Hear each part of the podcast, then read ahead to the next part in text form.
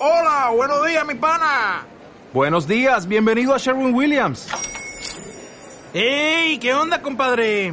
¿Qué onda? Ya tengo lista la pintura que ordenaste en el ProPlus app. Con más de 6.000 representantes en nuestras tiendas listos para atenderte en tu idioma y beneficios para contratistas que encontrarás en aliadopro.com. En Sherwin Williams somos el aliado del PRO.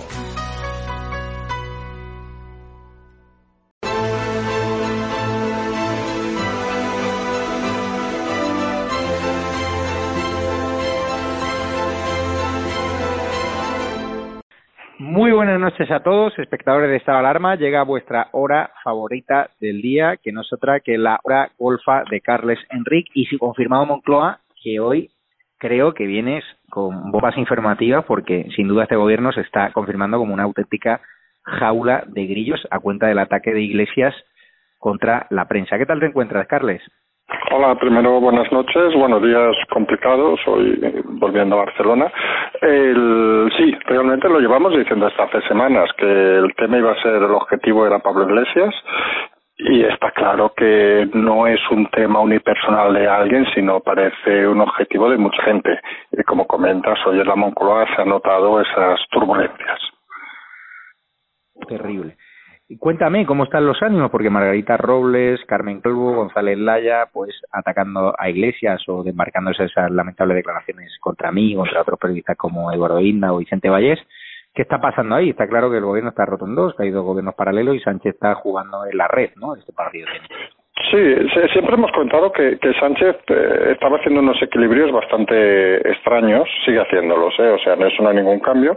Eh, lo de Robles, lo hemos dicho alguna vez, es que algo así como una veleta, un día aparece, otro día desaparece, otro día parece que tiene ganas, al día siguiente parece que no tiene ninguna, hoy parece que es el día que tiene ganas, seguimos recordando aquello es la ministra más valorada en tiempos de democracia de la historia, es decir, cuando subió hasta casi más de un 7, que es una valoración excepcional.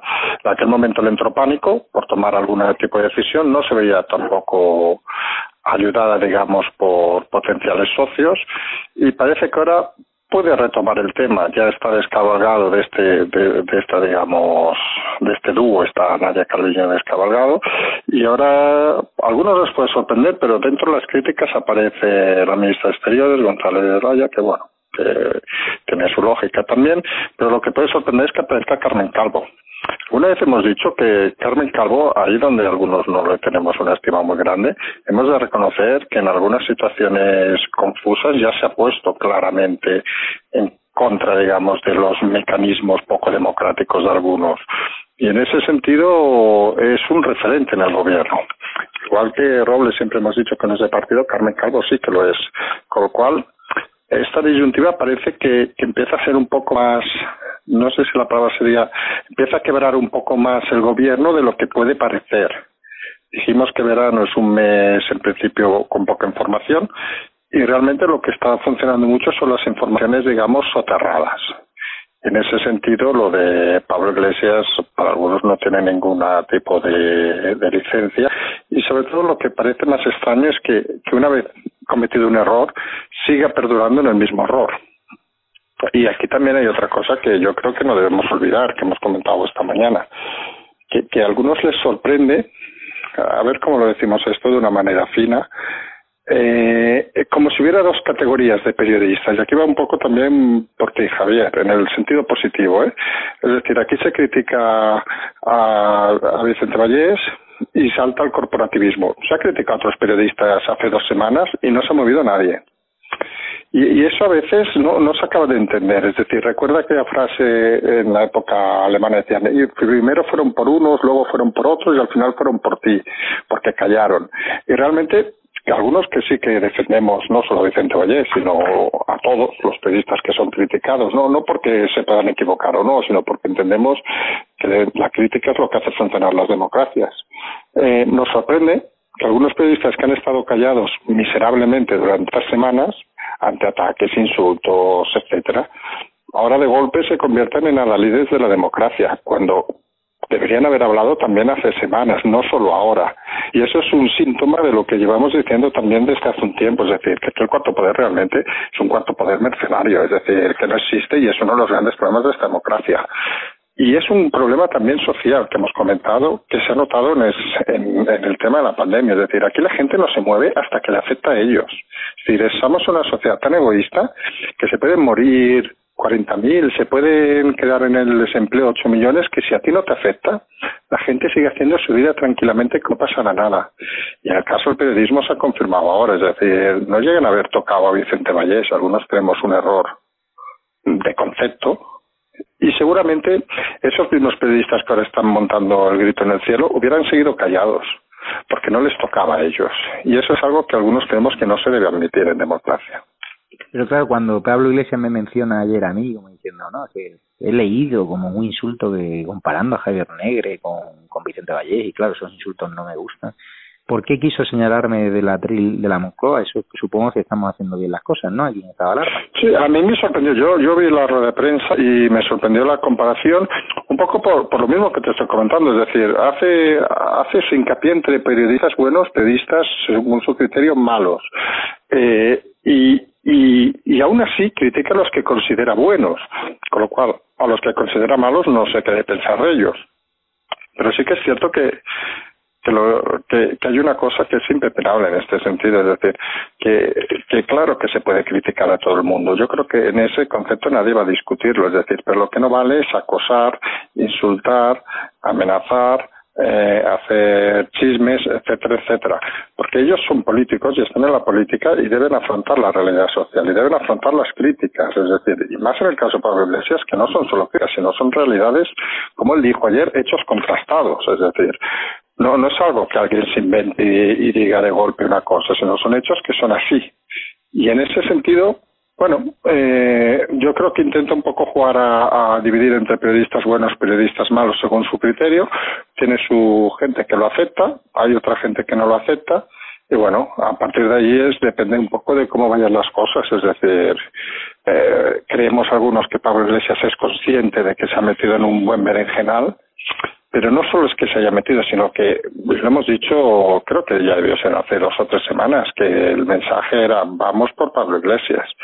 Y está claro que ese vamos por Pablo Iglesias que alguien pronunció se está plasmando en la realidad y que Pablo Iglesias parece confirmar una cosa que también comentamos en su momento, que no es tan listo como él se cree. Es decir, está muy bien dominar la universidad, está muy bien ser profesor, porque luego acabas poniendo las notas y la gente te tiene cierto miedo, pero la vida es un poco más complicada.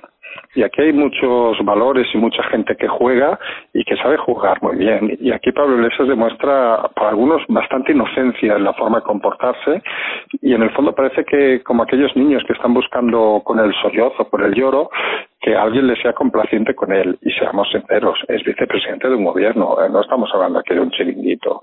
Es, algunos creemos que Pablo Iglesias comienza a tener las patas muy cortas para correr ya. De hecho, en Podemos, estoy viendo informaciones, se están quejando de lo que los poderes empresariales se quieren cargar a Pablo Iglesias. si se quejan es porque algo sabrán, ¿no? Sí, no, aparte, eh, Podemos ya sabemos que es un poco también dentro del mismo proceso no haya de grillos. Aquí al final, y, y, es algo que pasa tristemente mucho en la política, es decir, hay mucha gente que ha llegado a la política y no sabe nada más que hacer. Entonces, ¿qué pasa? Cuando ven su lugar peligrar, intenta por cualquier modo perdurarse dentro del sistema, porque viven bien, cobran bien, trabajan, no lo vamos a negar, los políticos están en este país, algunos más, algunos menos, pero trabajan. Pero claro, realmente tienen una vida, entre comillas, comparado con cualquier otra persona, bastante poco problemática. Hemos visto el famoso, lo hemos visto, ha sido hoy de ayer, el tema del supuesto pucherazo en La Rioja, que Podemos va iniciar una investigación contra los que lo han denunciado, es decir, que ya aparece el sumum de, de vamos, de, del autocontrol de partido. O sea, en ese sentido, eh, Podemos empieza también a, ya pasa también, eh, está pasando en Andalucía, es decir, vamos a ver que, que y lo comentamos en su momento, que Podemos puede ser una versión no sé si la palabra sería mejorada o empeorada de la UCD, en el sentido, en los años 80 obviamente, en el sentido que cuando pasó aquello con la UCD, el líder desapareció. Y aquí el líder parece que quiere perpetuarse. Entonces eso le da un matiz diferente que veremos cómo se acaba gestionando, porque al final Podemos, dicho, no deja de ser el matrimonio Ceausescu que llamamos, que no es matrimonio, pero bueno, para que nos entendamos, eh, arreglando todo el poder a su alrededor. Y alrededor de ellos no queda nada. Es decir, parecen un poco como Atila, todo lo que tocan lo destrozan. Y los cadáveres que está dejando el partido y que está dejando Pablo Iglesias, pues seamos sinceros, también tienen ganas contra él. Es decir, aquí por eso decimos desde el principio, nadie se crea que esto es un ataque desde un ala específica o desde un partido contra, contra Pablo Iglesias. No, algunos tenemos claro que es un tema que se han juntado muchos factores y se ha juntado mucha gente con muchas ganas. Y cuando a alguien le tienen tantas ganas es que realmente ha hecho alguna cosa o muchas cosas que no son, digamos, suficientemente talentosas como para perpetuarte en el poder. Mm, es curioso. ¿Qué te ha parecido esa propuesta que quiere hacer Pablo Iglesias? Está presionando a Pedro Sánchez para mm, regularizar a los inmigrantes irregulares que hablan de 600.000. ¿Una burda estrategia para comprar votos? A ver, yo, la cifra que he leído esta mañana ha sido 2.800.000, es decir, yo no sé si son 600, 2.700.000, pero algunos sí que vemos una pura estrategia y una pura demagogia de conseguir pues dos, 600.000 si quieres, o un millón o dos millones de, nuevos votos. Eh, aquí entrar a discutir por qué derecho alguien tiene la nacionalidad de un país u otro es complicado. Es decir, algunos pueden valerse de temas históricos, otros de temas sociales, etcétera, etcétera, pero es un, no deja de ser un tema complejo. Eh, sí que parece extraño que por el solo hecho de estar en un territorio te des la nacionalidad. Más que nada es que no pasa en ningún país del mundo. Es decir, nadie se imagina que porque nosotros vayamos mañana, no tengo ni idea, ¿eh? a Costa Rica nos van a dar la nacionalidad de Costa Rica, o porque nosotros vayamos mañana a Australia nos van a dar la nacionalidad australiana. Se entiende que algo más que eso debe haber, es decir, debe haber un tipo de vinculación, un tipo de, de, de incluso de, de, familiar o lo que sea, es decir, porque si no, pues no tiene mucho sentido lo, eh, organizar el mundo por países, es decir, porque si todos podemos ser de donde nos dé la gana, el mismo que mañana se nacionaliza español por estar un año aquí, se nacionaliza francés al año siguiente porque ha estado un año allí. Si todos los países hiciéramos lo mismo, ¿qué sentido tiene que hubiera países? Ninguno. Entonces, ¿qué argumento podemos seguir? Obviamente, el primero y más claro es una manera de conseguir votos. Quizá una manera doble, es decir, que eso a veces la gente no lo ve. No tanto conseguir esos 600.000, 700.000 votos, sino seguramente es una manera también de conseguir votos de gente que ya está aquí que saben que si consigue ese partido subir, familiares directos o amigos o lo que sea van a conseguir la nacionalidad. Con lo cual eh, es un rédito doble, es decir, es un rédito inmediato en el sentido de a quien nacionaliza, pues seguramente va a agradecer esa nacionalización y es un rédito a los que tienen amistades o lo que sea, o incluso eh, conocidos o familia, que saben que a partir de ahí se puede conseguir la nacionalidad. Y no nos engañemos, y esto no es una cosa que digamos eh, nosotros, ni que diga Javier, ni que diga yo. Es algo que se ve en las estadísticas. La ciudad española es una de las nacionalidades más buscadas del mundo, es decir, con lo cual es un lujo tener esta nacionalidad. Que a algunos nos guste más, a otros les guste menos, pues eso es otra historia. Pero hay que, no hay que olvidar eso, es decir, que estamos ante un bien preciado y parece que que incluso hasta económicamente los bienes preciados regalarlos no parece la mejor política de para fomentar la, el crecimiento de un país. ¿Y has visto la rueda de prensa del presidente del gobierno Pedro Sánchez con el, su homólogo italiano? ¿Qué te ha parecido? Porque claro, mm, traer aquí al primer ministro italiano, ¿qué efecto quiere conseguir eh, Pedro Sánchez? Sí, en principio la, la, filosofía es clara, es decir, se está buscando apoyos para el tema de Nadia Calviño, ahora de que esta mañana misma Austria se ha desvinculado del tema, eh, hay un comentario que sí que corre, esto te lo puedo comentar siempre más por la Moncloa, que es que el otro, recordemos que el otro candidato es irlandés, que con un nivel entre nosotros pues no parece un nivel adecuado. Entonces incluso el comentario, el chascarrillo que corre es que si no se consigue nadie Calviño imponer a un candidato tan mediocre, es un fracaso total. Pues en ese sentido ya no estamos hablando de si hay interés o no hay interés en mover a Nadia Calviño en un lugar u otro, sino de que esto es como comparar voy a poner un ejemplo muy bestia, a un pintor de brocha gorda con Picasso. Si tú no consigues que Picasso te pinte un cuadro y te lo hace un pintor de brocha gorda, es que realmente tu política exterior es un desastre. Y en ese sentido, la apuesta de España obviamente es que intenta conseguir, de cierta manera, algo que difícilmente se consigue eh, por los datos y por los resultados, que es volver a figurar en Europa. Y en ese sentido, la apuesta es buscar algún tipo de acuerdo con, con Italia, que ya ha apoyado el tema, para que potenciar el tema de Nadia Calviño e intentar buscar un frente en común, digamos, de los países mediterráneos. Ya veremos un poco la filosofía de Conte. Sí que está claro que si uno ve los datos y las exposiciones de OCDE o algún otro indicador, los dos países más brutalmente afectados por la crisis son España e Italia. Es decir, que en ese sentido poniendo un ejemplo muy bestia, esto es como si a quien le gusta el fútbol en la liga de fútbol ahora mismo se juntan el español y el otro que va penúltimo para intentar salvarse, hombre, pues parece difícil que juntar los dos malos vaya a dar mucho resultado. Pero bueno, esa es un poco la apuesta principal de, de Sánchez, que obviamente ha aprovechado la rueda de prensa a algunos les puede sorprender, a otros no nos sorprende tanto, para hablar del rey emérito y no hablar del tema de Podemos. Es decir, en fin, cada uno tiene su política de comunicación y aprovecha cualquier momento para colocar mensajes. Pero, mm, ¿qué te ha parecido que el presidente del gobierno diga que ve inquietante las nuevas informaciones sobre Juan Carlos I, pero haga el apunte de que valora la estrategia de enmarque de la actual Casa Real? ¿Cómo es la actual relación entre Felipe VI y Pedro Sánchez? A algunos les sorprende eh, sobre todo el hecho de las valoraciones, porque eh, no debemos olvidar una cosa, es decir, esto es, una monarquía constitucional, es decir, donde le hemos dicho alguna vez, cuando la gente pedía o exigía al rey Felipe algún movimiento, y siempre hemos dicho, el rey no puede hacer nada, el rey incluso en un momento dado, si alguien le exige, obviamente, legalmente, salir del país, tiene que hacer la maleta e irse, es decir, no tiene ningún poder, esto no es una monarquía absoluta.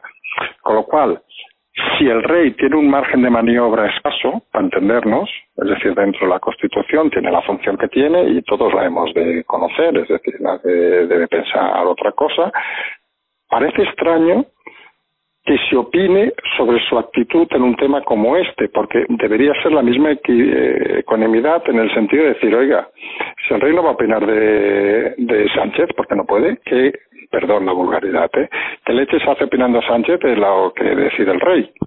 Entonces es un poco la falta de respeto esta tan habitual que tenemos. No sé si es falta de respeto de Sánchez. Yo creo que a veces es inconsistencia y, desconocimiento. ¿eh? Lo que le pasa a veces en los desfiles, en los besamanos, en todo esto, que, no sabe en qué ambiente se mueve. A veces parece que Sánchez debe pensar que esto tampoco es una monarquía, sino que es el, no sé, el corro la patata o alguna cosa de estas vulgares, porque, porque realmente va hablando de cosas que no, no se tercian. Es decir, que alguien se imagina sinceramente al rey opinando mañana en un diario, en una rueda, bueno, rueda de prensa no, en una, un discurso o algo diciendo es que me parece que Sánchez lo está haciendo bien, que ella lo está haciendo mal, pues no, porque se inmiscuirse en unas labores que no son las suyas. Y, y esto que parece de perogrullo son de estas cosas que a veces sorprenden en los discursos de, Sánchez, es decir, le hemos dicho alguna vez, que, que se mete en, en historias y en problemas incluso de comunicación, ¿eh? Que o están muy bien buscados con un fin muy espurio, muy muy retorcido, o realmente son un puro reconocimiento de incompetencia, porque no, no tiene otra. Y, y ahí lo que, lo que diga o lo que opine, bueno, ahí ya tiene obviamente, ya puesto a tirar al río de decir lo que le dé la gana, más faltaría. Pero algunos no acabamos de entender que si el rey no puede inmiscuirse, digamos, en los temas de, de la Moncloa, ¿qué hace el presidente inmiscuyéndose en los temas de la zarzuela? Es decir, no porque ambos tengan que ir por líneas separadas, ¿eh? sino porque algunos entendemos que hay unos canales para esas comunicaciones. Y a tu pregunta te la digo con claridad, parece que esos canales no están ni mucho menos abiertos. Es decir, la comunicación entre el presidente y el rey es mucho menor que entre algún ministro o ministra y el rey. Ahí utilizan el enlace a Iván Redondo, ¿no? que habla mucho con la Casa Real y que ha tratado de mejorar las relaciones, pero claro, es que hoy el ataque de Pedro Sánchez, las declaraciones a Juan Carlos I es furibundo y está claro que esa campaña esas informaciones contra Juan Carlos I está claro que buscan dañar a Felipe VI y a, la reina Leticia. Sí. Eh, es lo que decíamos, es la famosa, el famoso mensaje que nos colocaron hace unos meses de la crisis constituyente, que, que parece que es a un ataque eh, vamos a ver si lo explicamos eh, rápidamente. Es decir, a un supuesto ataque al gobierno, que para algunos es la crítica normal que debe haber un gobierno, el gobierno su principal reacción no es defenderse, sino es sacar a la institución monárquica, es decir, porque consideran que aquella frase tan importante de que cuanto una cosa cuanto más se lía mejor. O sea entre hablando en plata entre mierda nos movemos mejor. Y parece que en vez de responder a las acusaciones o a las críticas si queremos decirles al gobierno a su actuación etcétera su respuesta sea que de golpe alguno de los diarios de partido para entendernos pues sacan más información sobre sobre la monarquía sobre Juan Carlos que hemos dicho alguna vez si Juan Carlos ha hecho algún delito que se le investigue y si y ha de ir a la cárcel o lo que sea, que vaya a la cárcel como cualquier persona. Si no tiene ya, si ya no está protegido por no ser rey o ser rey mérito, que eso es otra cosa discutir en los tribunales, pues que se actúe contra él. Curiosamente, y, eso demuestra un poco lo que siempre hemos dicho de que no son tácticas que aparecen inocentemente. Las primeras filtraciones sobre estos temas aparecen en ciertos diarios que podríamos decir del gobierno, para entendernos, o cercanos, y las últimas ya no lo son. Con lo cual juegan, se nota que es una táctica inteligente de decir, oye, vamos a filtrar esta información a un diario que no parece de los nuestros para darle más verisimilitud. Y, esos juegos que, que, de primeras a veces no, no se acaban de ver, cuando se leen entre líneas, confirman que realmente hay detrás unos movimientos y estos movimientos obviamente están tendentes a socar, digamos, al rey actual, a Felipe, no tanto directa sino indirectamente en el sentido de que hoy incluso hemos visto un ayuntamiento, no, no te quiero mentir, creo que era de Alicante, ha dicho que iba a cambiar el nombre de la calle Juan Carlos I por otra porque consideraban que había robado. Ojo, antes de un juicio, lo cual también es bastante sorprendente algunas decisiones municipales. Es decir, que, un poco lo de la presunción de inocencia se lo pasan también por el arco de triunfo. Pero bueno, en este país ya sabemos que, que aquí por apuntarse goles la gente es capaz de cualquier cosa y, y no tiene ningún problema hacerlo. Pues vaya. ¿Y ha habido alguna información? Ah, sobre el tema de Vicente Valle se me ha olvidado. ¿Tú crees que el hecho de que él haya querido establecer dos diferencias de periodistas es porque a tres media le ha podido dar un toque y de que él se dé cuenta de que al final a tres media es un aliado de este gobierno y claro, es más fácil para él atacar a un canal de YouTube humilde como Estado de Alarma que atacar a, a un gigante del cual depende mucha de su propaganda, ¿no? Sí, pero aquí, aquí, sí que son temas, yo creo que más complejos. Yo, yo sí que tengo la opinión de que el ataque a, vamos a ponerlo claro, a Vallés fue un efecto, digamos, colateral, vamos a decirlo así, es decir, fue un, un tema que salió accidentalmente por lo que fuera, ¿eh? ¿eh? porque alguien se molestó, cogió un calentón y se dedicó a tirar. Y luego sí que es cierto que tras el primer ataque, que parecía que podía llegar la calma, como pasan habitualmente en estos temas, es decir, tú cuando tocas según a quién, eh, tienes dos opciones, o incidir en el tema o preocuparte, digamos, de, ver hasta dónde has llegado y decir, mira, era un simple aviso navegante, y ya está. Pero aquí el hecho de insistir en el tema es lo que parece que, que hay detrás un, un poco el tema de vamos a intentar controlar a aquellos que parecen más díscolos con nosotros. No hay que olvidar que Vallés se ha convertido prácticamente, como te dice, la noche en día. Obviamente era un periodista conocido, etcétera, etcétera, pero mucha gente no tenía conciencia de quién era Vicente Vallés. Vamos a decir las cosas claras. Es decir, no era otro tipo de presentador, no era Alcina, no era quien sea, es decir, pero no era un, un top estrella, digamos, en, información, por mucho que ahora nos lo vendan o lo que sea. Entonces, ahora lo han subido al, al máximo del escenario. Bueno, se ha considerado que era, era es, parece el ídolo antigobierno para algunos. Bueno, para otros lo seguimos diciendo, es un gran periodista, hace las cosas bien, explica las cosas con mucha claridad, pero no sé, pero yo no quiero olvidar una cosa, llevamos con esto cuatro meses, cinco meses casi, podríamos decir, cuatro, perdón, y, parece extraño que, que montemos un héroe cuando llevamos cuatro meses. ¿Qué pasa? Que los otros cuatro meses no ha hablado, no ha dicho nada incómodo, o porque algunos tenemos claro que si hubiera dicho algo incómodo desde el primer día, que había motivos para hacerlo, como hemos hecho otros, ¿eh? es decir, no vamos a inventar tampoco la pólvora ahora. Eh, seguramente esas críticas se hubieran venido hace dos meses y entonces sí que uno puede llegar a preguntarse. Siempre hemos dicho que, en estas conversaciones lo más importante la gente no es que nos aprendan al dedillo lo que decimos ni, ni cosas de esas, sino que intenten entender un poco la realidad y que intenten pensar. Entonces yo aquí la reflexión sería, ¿por qué, ¿por qué ahora? Siempre hemos dicho el tiempo es importante. ¿Por qué ahora aparece Vicente Vallés como un héroe, entre comillas, nacional para cierta parte de la población cuando llevamos cuatro meses con esto? ¿Y por qué no ha aparecido hace tres meses o hace dos meses? Que entonces no criticaba al gobierno, que entonces daba unas crónicas donde no se hablaba nada negativo del gobierno, que entonces no había muertos en los hospitales, que no moría la gente, que no había paro, que no había despidos, que no había ERTES, que la gente seguía sin cobrar ERTES o no decía nada este señor. Y, esa es la gran duda. Yo os aseguro que yo no me veo a Vicente Vallés, ¿eh? pero alguno la sensación es que ahora se habla de él como se debe haber hablado de, yo qué sé, de de Matías Prats, por decir algo, o de otro, es decir, que por cierto sí que Matías Prats fue duro con Iglesias en su momento, pero, pero parece que se ha elegido a esta persona por algún motivo que desconocemos. Y quizá lo que dices va un poco por ahí, es decir, pertenece a un grupo muy importante o al más importante y quizá es una manera luego de remaniobrar la información dándole es que en esto son muy mordaz a veces, ¿eh?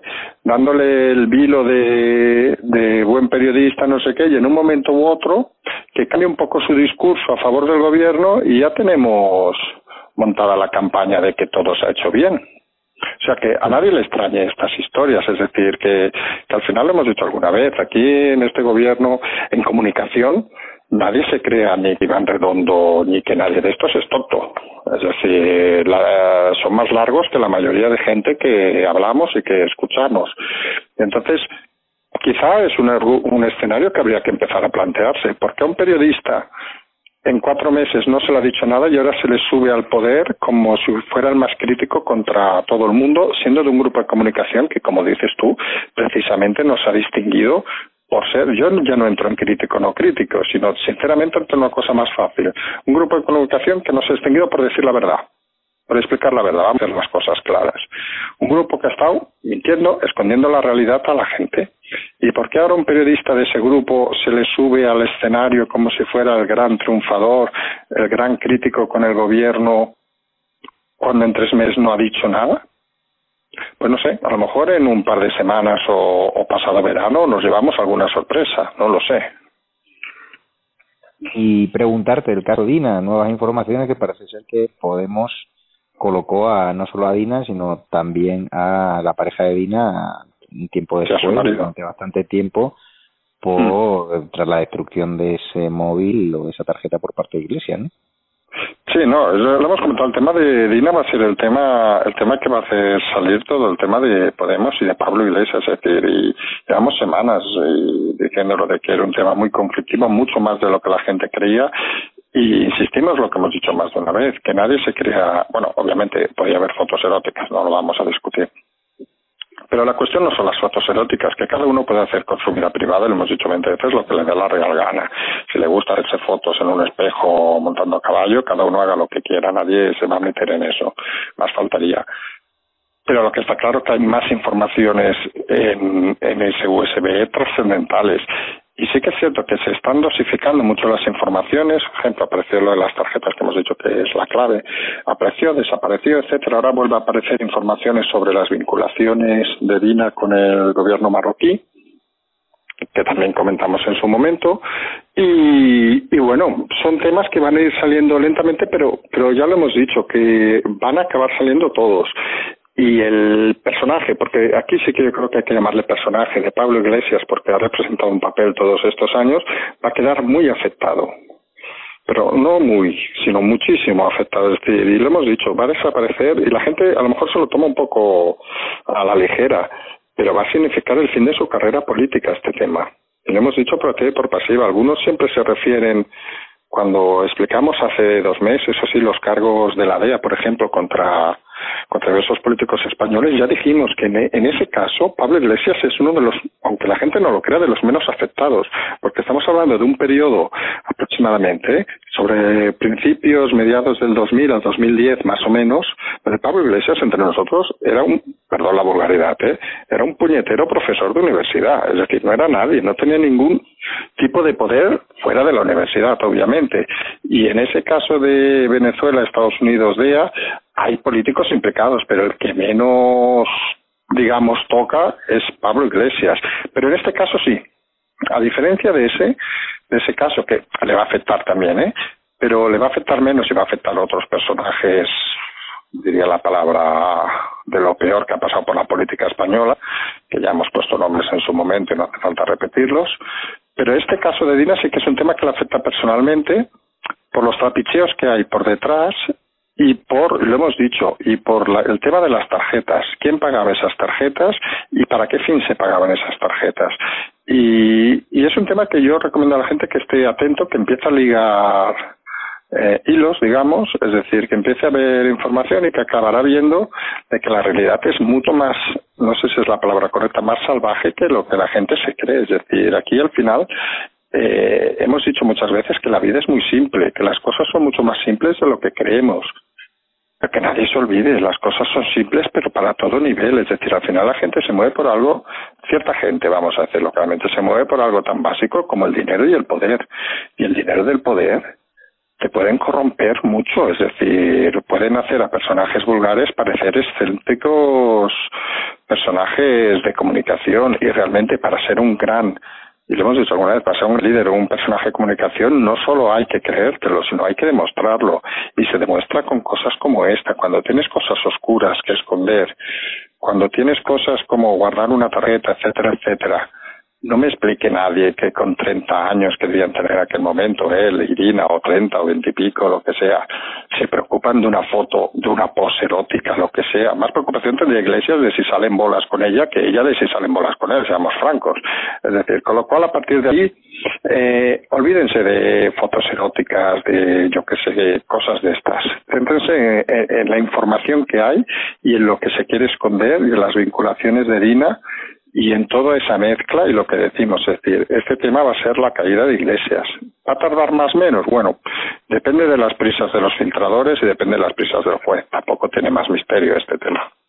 Pues muy interesante. Eh, te dejo ya por hoy, Carles Enrique. Eh, viene justo ahora, hemos puesto justo después de tu sección y recomiendo a todos los espectadores de esta alarma la gran columna de Fernando Sánchez Dragó, el escritor purgado del diario El Mundo, donde va a hablar de los políticos de hoy en día y donde va a hablar también de la ausencia del rey de ese funeral de Estado y la nefasta cobertura mediática, por no decir nula, de televisión española de un acto que debería haber sido retransmitido no solo por televisión española, sino por todas las televisiones privadas, porque nosotros nos vimos en la obligación de hacerlo en estado de alarma y tuvo un éxito de audiencia, aunque hubiese tenido, era nuestra obligación de servicio público, como así lo pedían las familias de las vidas rotas por esta terrible pandemia. Así que, Carles Enrique, te dejamos. Muchísimas gracias y disfruta allá donde estés. Perfecto, muchas gracias. Un abrazo, Javier. Hasta luego. hasta luego. ¿Quieres formar parte del club de miembros de estado de alarma? Sea un suscriptor premium y apuesta por un contenido libre que defiende a España. Te damos varias opciones. Echa un vistazo a las distintas categorías y dependiendo de la aportación que desees hacer, elige una. Con eso aportarás a que sigamos pudiendo crear este contenido. De parte de todo el equipo de Estado de Alarma, gracias por tu apoyo.